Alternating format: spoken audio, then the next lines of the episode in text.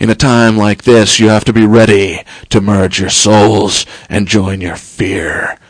It is the new age in which we have given up on the new age, where our anger is as viable as our logic. We know we're alone because we've made ourselves alone in a fear of things which could lead us to a value, of perception, a need in life. If we find ourselves alone, we are safe in concrete and steel. This is the new mentality. We have conquered ourselves with the fear that enabled us to destroy what was around us and render it useless. On top of our food chain, on top of our world, we cannot escape our inner darkness.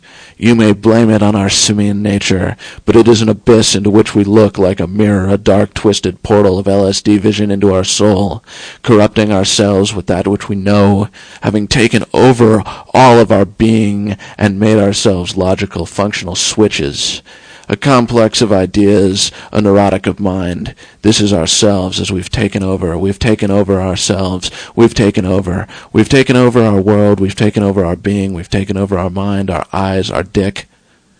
They've taken over everything, and they are you. It is not a they, it is not a we. It is an entity collectivized in the center of our dark of unconsciousness. The contradiction of death. The abyss stares at you. Will you move through? liberated mind and soul connected together on a fragment of being, an importance of being, an importance of creation, a seething lust for life, the unification of desires. We will go through our fear. This is black metal, its cold soul enwrapping you.